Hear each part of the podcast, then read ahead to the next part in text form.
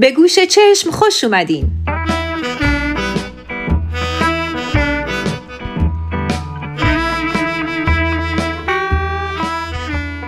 پادکستی درباره موسیقی و فرهنگ. با من سلماز نراقی همراه بشید.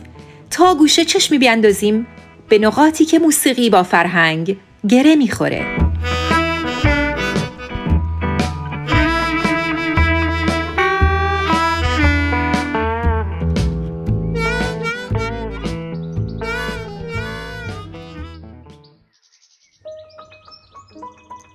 به حال فکر کردین چرا موسیقی تاثیر سریعتر و مستقیمتری روی عواطفمون داره؟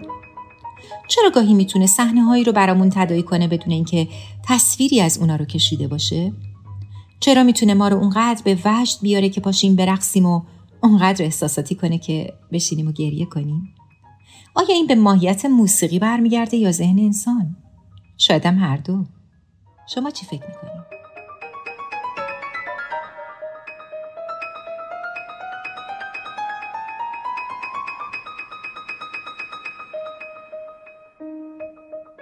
اینجا گوشه چشم با من سلماز نراقی قراره توی این پادکست شما رو با خودم به یک سفر خیالانگیز و دلنشین ببرم به دنیای موسیقی. اینجوری می‌تونین به زبان ساده با نکات مهم و کلیدی آشنا بشین که از شما شنونده بهتری می‌سازه. لابلاش انواع مختلف موسیقی رو میشنوین و به رابطه موسیقی و فرهنگ گوشه چشمی میاندازید.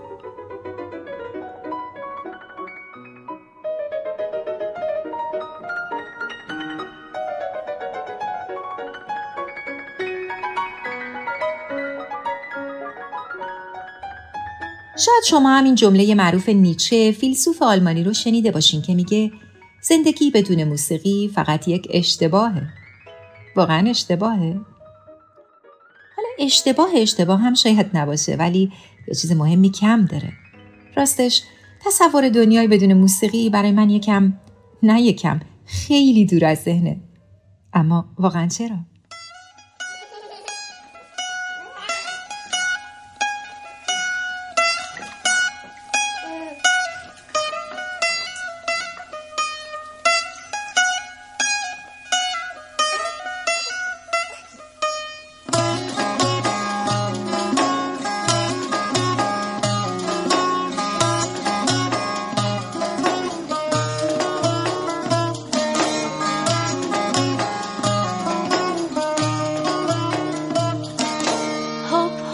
Olsun oğlum Gül topun olsun oğlum. Sıralı kavak dibinde oy toyluğun olsun oğlum. Sıralı kavak dibinde oy toyluğun olsun oğlum. Atem tutem ben seni Şekere gatem ben seni. Akşam ben gelende oy önüne atem ben seni. Akşam ben gelende موسیقی اونقدر در زندگی انسانها تعیین کننده بوده که بعضی اون رو بخش خیلی خیلی مهمی از فرهنگ به حساب میارن. تعریف های کلیشه زیادی در مورد فرهنگ وجود داره اما من می‌خوام یه تعریف ساده تر ازش بکنم. شما می‌تونین از این به بعد هر موقع کلمه فرهنگ به گوشتون خورد بلافاصله به کلمه طبیعت فکر کنید. چرا؟ چون این دوتا تقریبا نقطه مقابل همدیگه هستند. توضیح دقیق ترش اینه که فرهنگ همیشه در حال محدود کردن یا کنترل کردن طبیعته. حتی اگه تو دنیای واقعی نتونه بهش مسلط بشه سعی می‌کنه با قصه پردازی دربارش اونو معنادار کنه و اینجوری راحت تر بپذیرتش.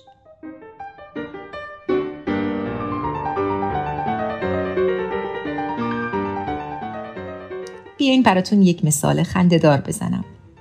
مردم یه شهری رو تصور کنین که یه روزی از خواب بیدار میشن و می‌بینن به شکل عجیبی دم در آوردن. هر کاری می‌کنن نمی‌تونن دم رو از خودشون جدا کنن.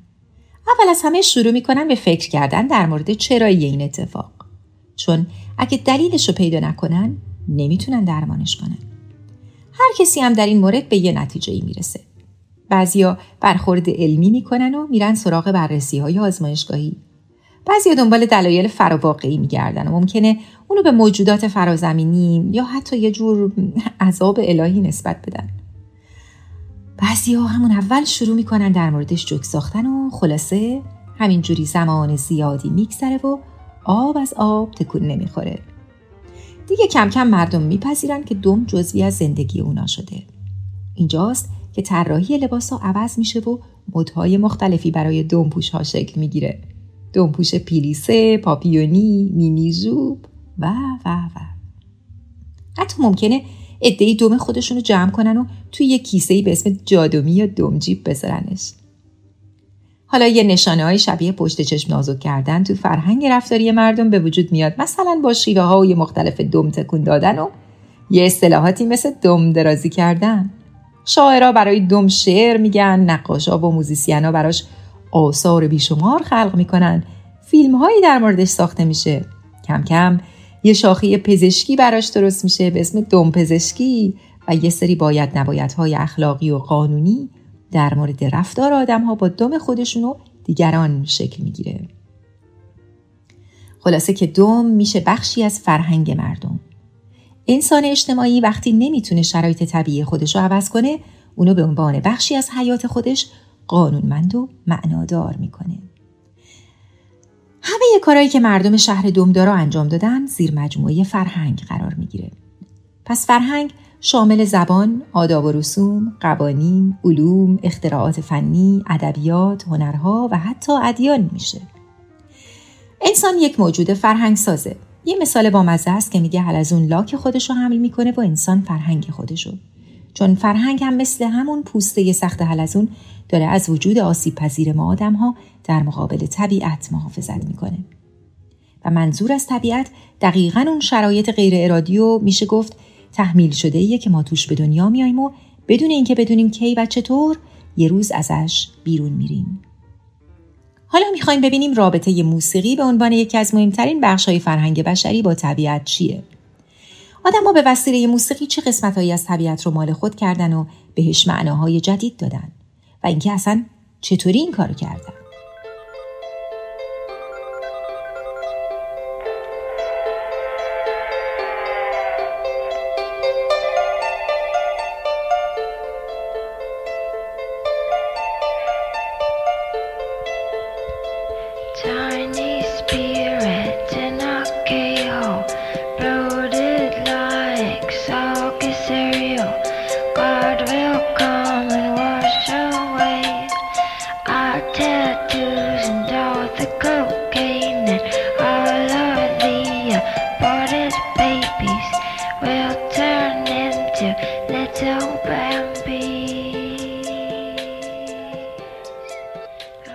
اینکه به این سوال جواب بدیم لازم نیست راه خیلی دوری بریم از سازی شروع می‌کنم که هممون توی بدنمون داریم تعجب کردیم؟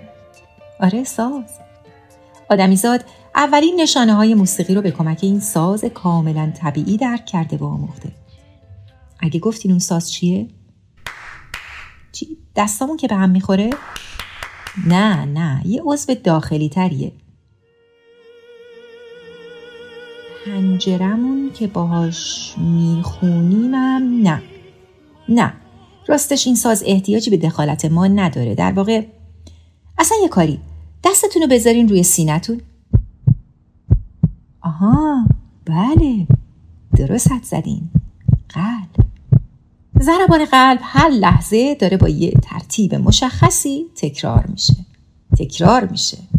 بله درست فهمیدین. تکرار. این همون کلمه کلیدیه که داره ما رو به دنیای موسیقی نزدیک می‌کنه. به یکی از اصلی ترین پایه های اون یعنی ریتم.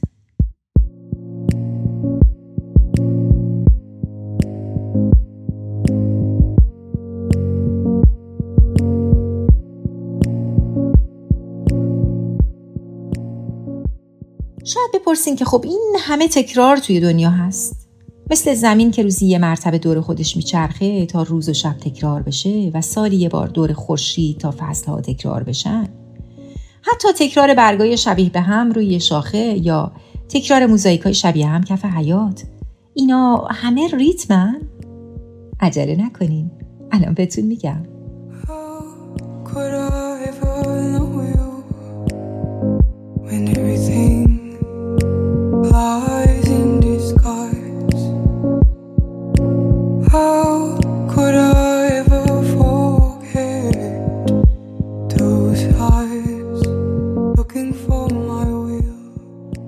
تکرار همون چیزیه که به کمک شکل به وجود میاد. پس همه جا هست. حتی یه خط راست می‌تونه تکرار نقطه های ریز کنار هم باشه. یا شکلهای هندسی می‌تونن از تکرار خطوط توی جهتهای مختلف به وجود اومده باشن.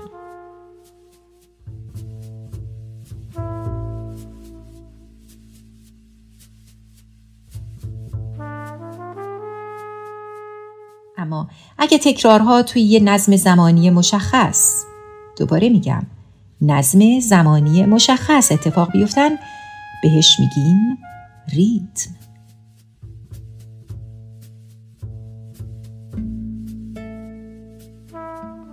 چیزی که مهمترین پایه موسیقیه اما فقط مخصوص موسیقی نیست. همونطوری که توی فصلها و موزاییک ها دیدیم. مثلا ما می‌تونیم سنگ، قیچی، بشقاب و جوراب رو با یه ریتم مشخص کنار هم بچینیم و این نظم رو تکرار کنیم. یه مثال آسونتر. مثلا بیاین یه بند درخت رو با هم تصور کنیم که جوراب و بلیز و شلوار رو می‌خوایم با یه ریتم مشخصی روش بیاندازیم. اگه لباسا رو با این ترتیب بچینیم جوراب بلیز جوراب بلیز و همین رو تکرار کنیم میشه ریتم جوراب بلیز جوراب بلیز یا بگیم جوراب بلیز بلیز جوراب بلیز بلیز یا جوراب بلیز بلیز بلیز جوراب بلیز بلیز بلیز اگه کسی این بند رخت رو از دور تماشا کنه متوجه یه نظمی توش میشه که در واقع همون ریتمه. حالا ریتم بعدی می‌تونه باشه جوراب بلیز جوراب بلیز شلوار. جالبه بدونین که هر کدوم از این الگوهای ریتمیک یه اسمی دارن در موسیقی. مثلا جوراب بلیز دوتاییه. جوراب بلیز بلیز سه‌تاییه. جوراب بلیز بلیز بلیز چهارتایی. جوراب بلیز جوراب بلیز شلوار پنج تایی اگه همین ترتیب رو تکرار کنیم و با صدای بلند بگیم یه ریتم درست کردیم. خب حالا برگردیم به ضربان قلب. خوب به این صدا دقت کنیم. آیا هر دو صدا مثل همن یا فرق دارن با هم؟ بله درسته فرق دارن. یکیش انگار محکمتر می‌زنه و یکیش آرومتر جالبه بدونین که این اصلی ترین کلید برای تشخیص ریتم های قابل شمارشه چی گفتم؟ ریتم قابل شمارش؟ مگه غیر قابل شمارش هم داریم؟ بله داریم ولی بعدا در موردش حرف می‌زنم در مورد ریتم های قابل شمارش ما همیشه احتیاج به یک ضربه محکمتر داریم که کلید حل معماست یعنی چی اگه توی قطعی که میشنویم فقط یه ضربه قوی داشته باشیم و یه ضربه ضعیف ریتمش دوتاییه.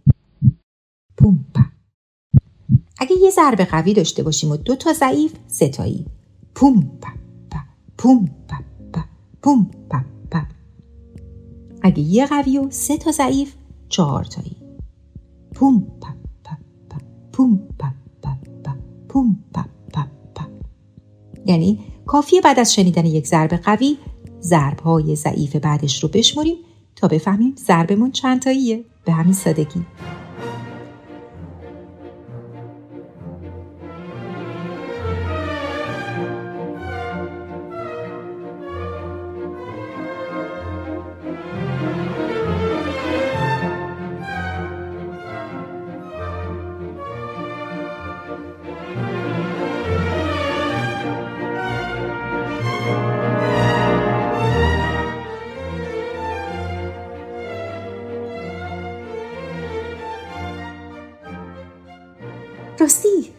دونستن اینا به چه درد مایی می‌خوره که لزوما نمی‌خوایم موزیسین بشیم